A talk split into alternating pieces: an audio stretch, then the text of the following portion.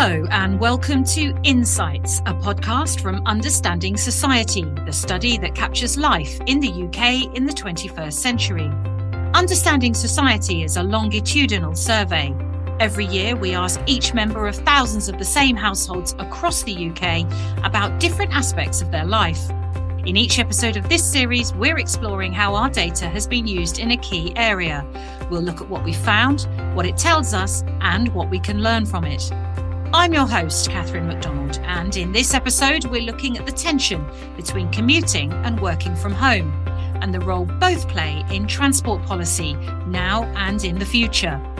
Here to discuss this are Dr. Daniel Wheatley from the Department of Management at the University of Birmingham, Dr. Kiron Chatterjee, Professor of Travel Behaviour at the University of the West of England, and Pete Dyson, a principal behavioural scientist at the Department for Transport, and speaking today in a personal capacity. So, Daniel, I'm just going to come straight to you. The pandemic has accelerated the emergence of hybrid working, with workers in certain sectors now dividing their time between working from home and working from the office. So, what has your research told us about the overall effects of that in terms of both productivity and the work life balance? So, I guess to begin with, it's useful to contextualize the last couple of years. So, statistics show us that around 20% of all employees were working at home on a fairly regular basis, even prior to the pandemic. So, it's useful context to think about that because it helps inform our understanding what the benefits are and also what the challenges are. So, in terms of benefits, I mean, you mentioned too there potential productivity benefits. Well, there are caveats to that, and I'll explain that shortly. Work life balance, formed around the benefits associated with being able to mold your time and the way you work and alter your routines to your own individual needs to a degree. Going back to productivity benefits is a really interesting dimension of this because there's been research that's evidenced significant productivity benefits, at least in the short term for people who are working from home. Part of that benefit, and where we have to understand this carefully, is part of that benefit may actually be from people working longer hours. So trading off time that used to be spent commuting and instead using that time now to work. So start work earlier and perhaps finish later. And so the productivity, in a sense of a kind of old fashioned sense of hourly productivity, it may not have increased at all. It may just be that people are working longer.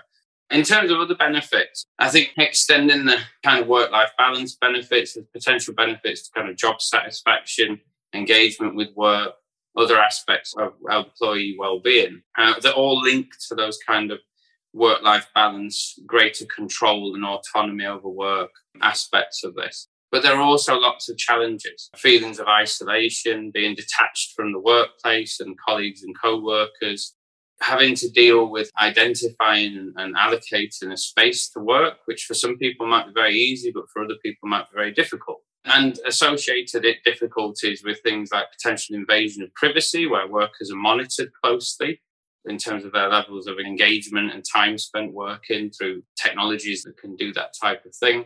But also in terms of potential risks of loss of progression in careers for people where they're working from home and others aren't. So they're kind of being seen to not be present, where you have that kind of mix of different working routines. So there's quite a lot in there. And that's why, of course, as with many of these different areas, it's something that's continued to be understood and something that's really kind of an emerging area of our understanding. And have you, in your research, noticed whether there are gender differences in the way people are experiencing flexible or hybrid working and age differences? If we go back to the pandemic, of course, one of the things that was a really interesting kind of component, and obviously, you know, we have to caveat anything that we say is interested about the pandemic because it was a serious situation. But one of the interesting things about that period was that from a very kind of social experiment perspective, there was a real return to a lot of traditional gender roles in a lot of households.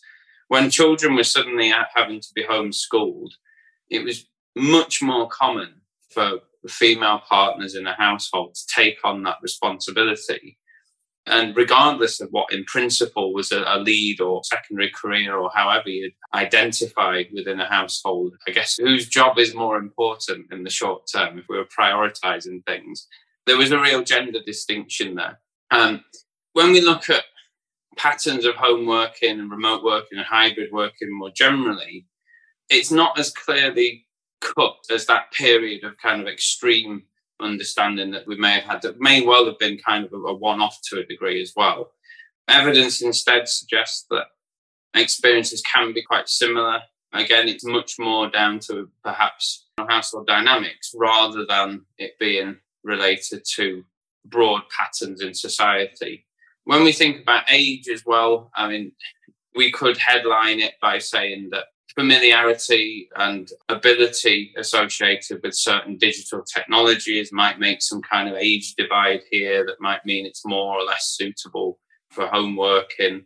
I think a lot of those kind of headlines are not really that valid anymore. And when we start trying to make those kind of broad brush statements, often they miss the point in that there's a lot of subtle differences among subgroups of society that drive often a lot of these differences rather than the big headlines.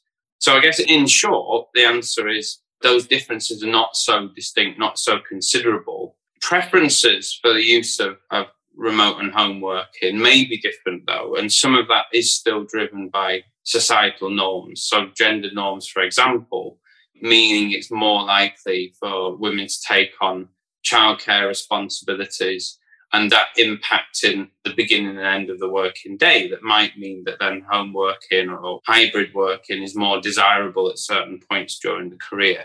So there can be those kind of social norms that drive certain preferences and differences in working patterns. So, what's coming across loud and clear here is that there is a lot to work out if we're to get the flexible and hybrid working sort of new normal working well for everyone. But even if we were to achieve that, where does that leave the sectors who are unable to work from home simply because they have, you know, what we came to know as frontline jobs during the pandemic? Yeah, one of the biggest challenges is that potential for what could be seen as some kind of discriminatory differences in availability of forms of flexible working arrangements like remote and hybrid working. Organizations in different sectors are having to really look at this in different ways and how they can approach forms of flexible working for their workforces. In some jobs, it's simply not possible to have someone work from home. In other jobs, it might be very difficult to make a hybrid routine actually work practically because of necessity of having people available at certain times and availability in the sense of physical presence in a particular place. Kiron, I'd like to bring you in here to sort of move on to talk about commuting, because whether we're hybrid working, flexible working, there will be an element of commute for a lot of people still. And obviously, that will have to evolve as well. So, your research looked at the subjective well-being of over 26,000 workers living in England. What did that tell us about commuting and the effects it has on people? The detailed information that's available each year from Understanding Society on the lives of thousands of individuals allowed us to analyse how different dimensions of well-being are affected by commuting circumstances. And noting that this data was pre-pandemic, which I think raises some issues we can make on to later, we found how people get to work and how long it takes them to get to work affects well-being in a number of different ways. Longer journeys in terms of duration affect well-being in terms of reducing job satisfaction reducing leisure time satisfaction, higher strain in people's lives, and lower mental health. And it's incremental. Each additional minute of commuting worsens all of these aspects of well-being. The particularly large effect we found for leisure time satisfaction and for job satisfaction. And in, with job satisfaction, our explanation is that commuting is perceived as work related Hence, the commute is taken into account when people consider whether a job is satisfying or not.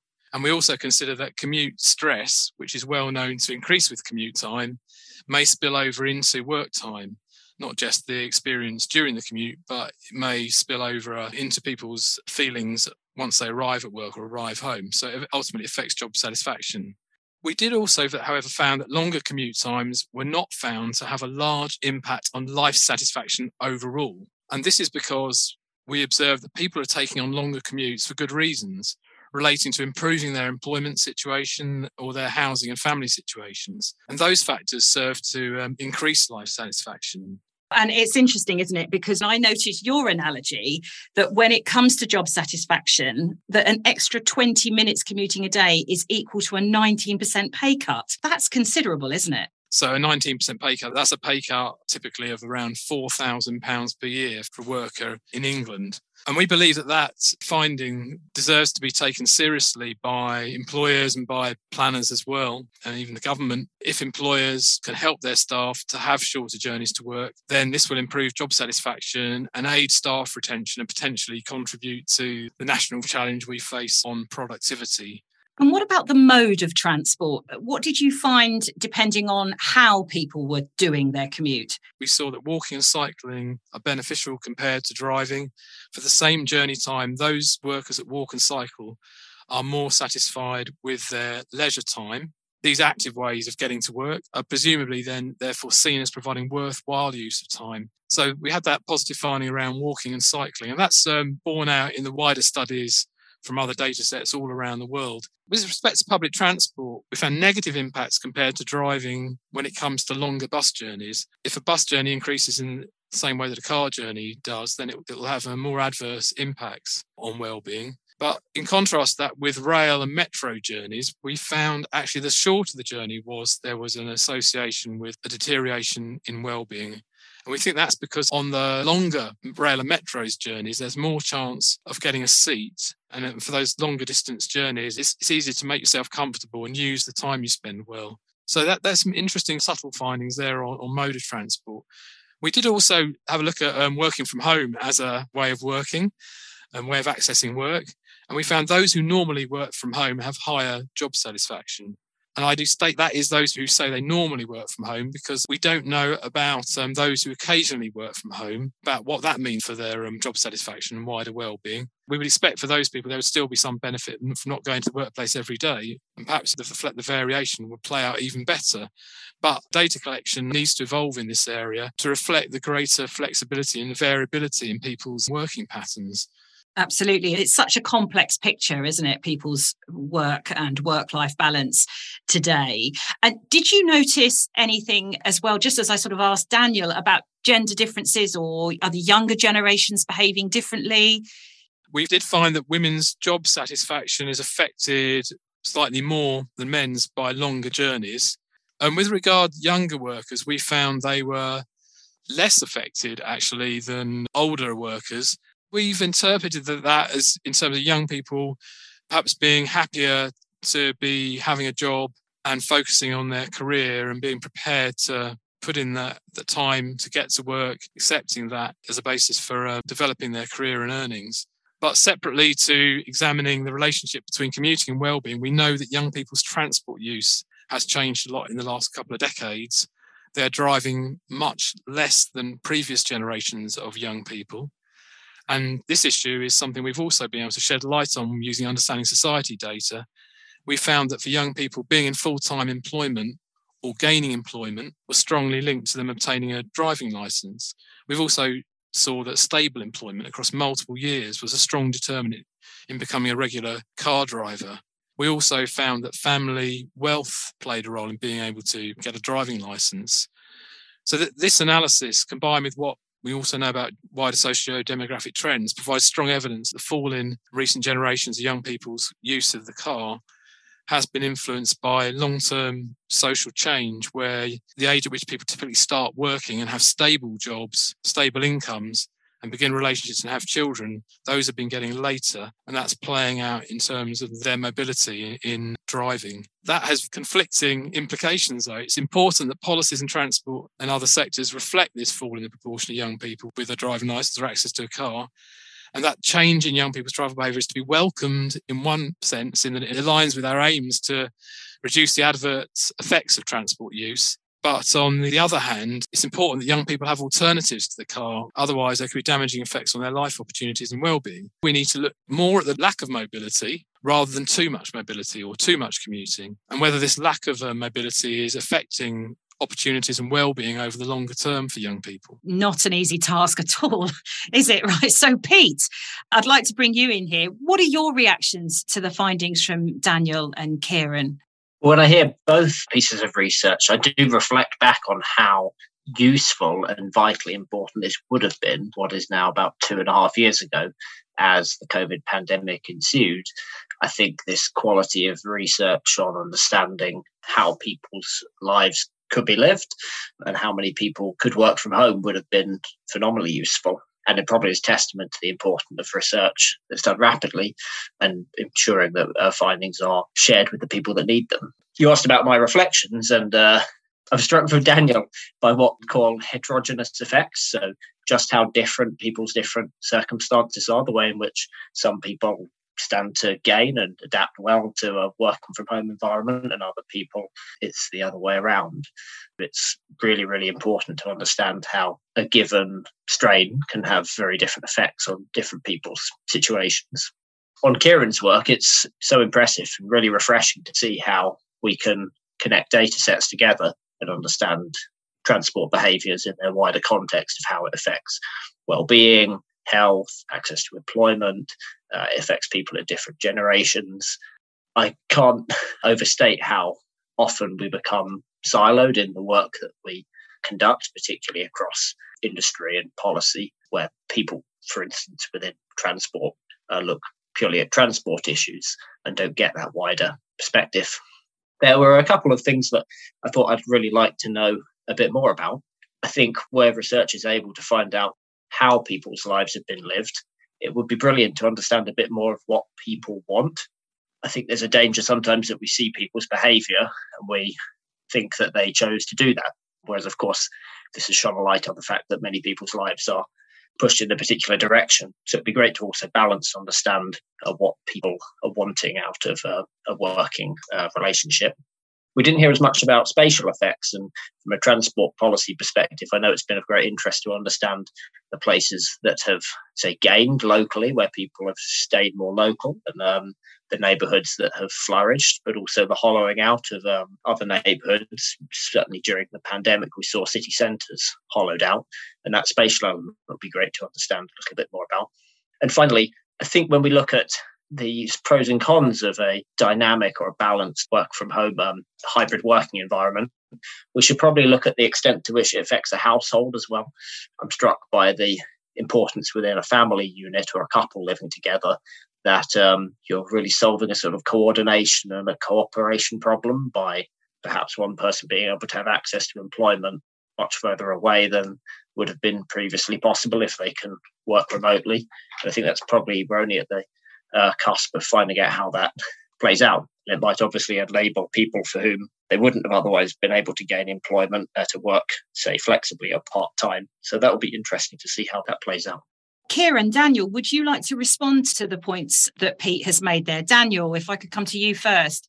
Yeah, absolutely. So I guess there's a number of different things that are happening at the minute that, of course, play into this big debate, discussion, whatever we want to call it, about what work is going to look like moving forward. And we've seen a, a, very recent development with the civil service as a good example, where, where they're considering use of uh, application of uh, monitoring technologies, considering mandated requirements for people to be present at an office. So, what we're seeing in essence, and we're seeing similar things from other employers, and it's just one example. What we see in essence is quite a divergence in perspectives where some employers are embracing hybrid and flexible working and focusing on and emphasizing the benefits that can potentially be had by that. Other employers are concerned by things that they've seen in terms of the evidence around potential misuse of company time or difficulties in coordinating activities and functioning as an operation. So we're seeing quite diverse perspectives and we're seeing developments moving all the time. And this, of course, has knock on effects for patterns of commuting, for transport networks. It has knock on effects, as Pete just mentioned, for city centres, for other hubs of activities, where as businesses that rely on footfall and movements of others for work have been impacted and will continue to be impacted by these changes. One of the things I think that Kiron mentioned, which is really important in understanding and moving forward here is how we collect data on people's movements. And the work of Richard Shearmur, for example, up in Canada, has been looking at how we can capture people's time spent in different locations for work as a way of understanding the frequency of commuting, as a way of understanding the frequency of working from home versus working from an employer premises. And by capturing that data in more effective ways, in ways that are more suitable to modern and contemporary movements for work, that's going to really help us gain more insight into what the impacts of these different forms and patterns of work are. And in doing so, of course, inform future policy and practice. Kiron, how would you respond to that? Pete mentioned the rapid research that was um, carried out, including by the Department for Transport during the pandemic, with a six wave um, survey which uh, tracked the travel behaviour of a large sample of individuals during the pandemic. And that was really vital to shine a light on what was happening during that period. And um, I think we can learn, we'll be learning a lot from that. On the other hand, we will have this um, long adaptation period beyond the pandemic. And I think many of the um, data sources, such as Understanding Society, that have been long running, will put us in good stead to look how things shake out post the pandemic. The other point was about, um, yeah, it's very important in the area of um, employment, work, and commuting to look at aggregate spatial change. While some of the work that Daniel and I have been mentioning has been looking at individual level change in working from home and commuting, somehow we need to find a way of combining the insights from both of those, the aggregate and the disaggregate. So that remains um, a challenge we need to grapple with to truly understand what's going on, look at the big picture, but also the detailed picture of how lives are changing. Thank goodness for longitudinal research in the hope that it can do that then. So, Pete, bearing all of this in mind, what are the main priorities for transport policy in the UK today? That feels like a huge question. Yeah, it is a huge question because transport intersects with so many other priorities. There are a set of objectives that are published. They broadly, for these purposes, settle around three areas of um, improving transport for the user, of reducing inequalities, or as a term often used, levelling up, and then thirdly, to reduce environmental impacts caused by transport. Uh, so they would be three useful, workable priority areas for which specific new technologies or new developments would be assessed. And in your book, Transport for Humans, which you co authored with Rory Sutherland, you talk about Homo transporticus. Can you tell us about him and the warnings we need to take from him? It's a representative agent, and it's the assumption that people traveling will know where the routes are, will understand the prices and tariffs, will make calculated decisions around journey time and dependability, or even understand uh, punctuality and reliability for the journey that they're interested in. So we create this character Homo transporticus just as a reminder that sometimes or oftentimes we can walk into assumptions about who the user is. And as we've already heard about today, the users of transport are a much more diverse set of users. We should encompass a much broader range of wants and needs and capabilities.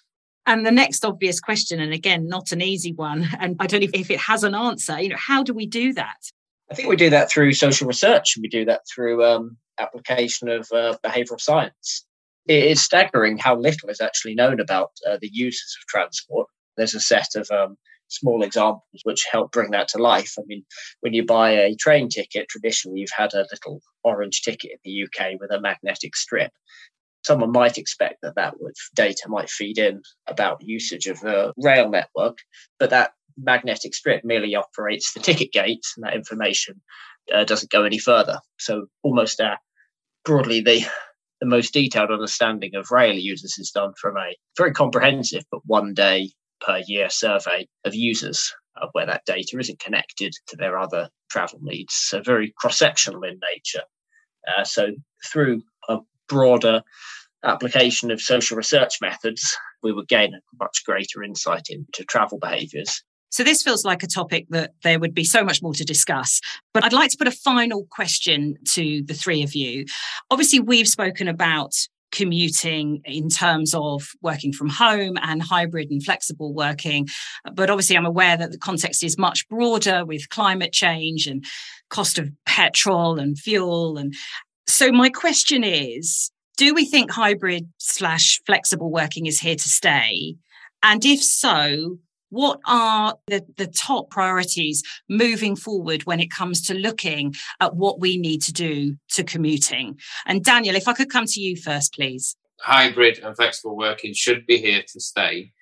It's not just a byproduct of the pandemic, it's something that's been gradually increasing more and more prominent form of work. And if we think about just resituating work in the sense of what we consider to be work, when historically we might think of work as a kind of nine till five at an employer's premise. That's not what we think of work as anymore, at least not for a large portion of society. And, and certainly in terms of what workers are demanding, they're demanding something that looks much more flexible, much more tailored to their own needs. I think that the priorities are improved data capture, and of course, that surveys like Understanding Society are excellent sources of understanding on these themes. But we need to keep adapting and collecting new and different forms of data that help provide more and more insight into this. And attached to that need for data is the need for good social research that explores these themes and draws out understanding that can inform policy and practice. I think the other priority is on the employer and employee relationship side. Both these parties need to really understand and talk to each other about what they want. It shouldn't be that an employer needs a researcher like me to tell them what their own workforce want.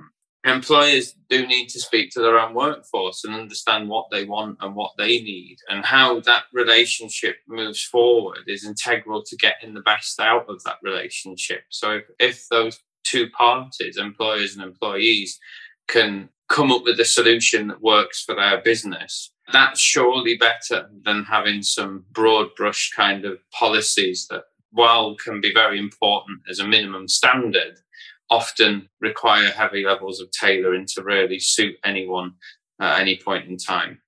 And Kiron, what would you say? Regarding um, hybrid working and what the future holds, I want to think about a pessimistic and an optimistic um, interpretation of the future. A pessimistic one would suggest that um, flexibility in where work is carried out mainly applies to high paid jobs in the knowledge economy. And there's a risk that working practice will become less equitable and work travel less sustainable, perhaps more reliance on car use.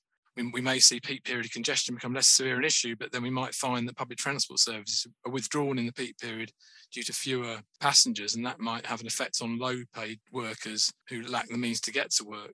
I think if we leave things to the market, um, businesses and property developers, they won't provide the workplaces and housing that's necessary to support low carbon mobility patterns and equity in the future. An optimistic, though, interpretation is that this um, big shift in the acceptability and normalisation of working from home means that um, we've now had rapid development of systems to facilitate this. And more people are happy with the areas where they live and doing things locally and more positive about their neighbourhood. So, in that more positive um, scenario, the pandemic has accelerated pre pandemic trends, as Daniel was suggesting. And it's led to this shift in how work is performed for almost all sectors of the economy, and what we need to do is grasp the opportunity of this to contribute to deep carbon reductions from transport and to improve equity and health outcomes in general. And this is going to require carefully directed policy interventions and not leaving things entirely for the market, but very much steering of, of the market. And that, I believe, is the key requirement we face today. And it's, it, there's great rewards if we can grapple successfully with that. And Pete, final word to you then. Yes, I think Kiron's uh, diagnosis is extremely incisive. Priorities for hybrid working are to really understand the environmental impacts of what a hybrid working environment looks like, whether that changes people's travel pattern and diet on a weekly or monthly basis of, of reducing environmental impacts, or whether people simply leverage it, live further away, travel further distances, maintain the same sort of travel budget in order to access work further away. And then it would be important, but outside of this transport sector, to understand how employers are going to support people in working uh, in an in-home environment, how there's going to be continuous professional development, training, a working environment that enables people to stay for quite a long time within a job because there's a risk that, in a way, work becomes much more transactional and a lot easier to shift between jobs. So we see much higher churn, which would be probably, we would say, would be a shame. But, you know, the longitudinal studies will, um, will be the best source of answering that question. My thanks to Dr. Daniel Wheatley, Dr. Kiron Chatterjee, and Pete Dyson. You can find out more about how the data from Understanding Society is changing practice and informing policy by visiting the website understandingsociety.ac.uk. This was a research podcast production. Thank you for listening, and remember to subscribe wherever you receive your podcasts.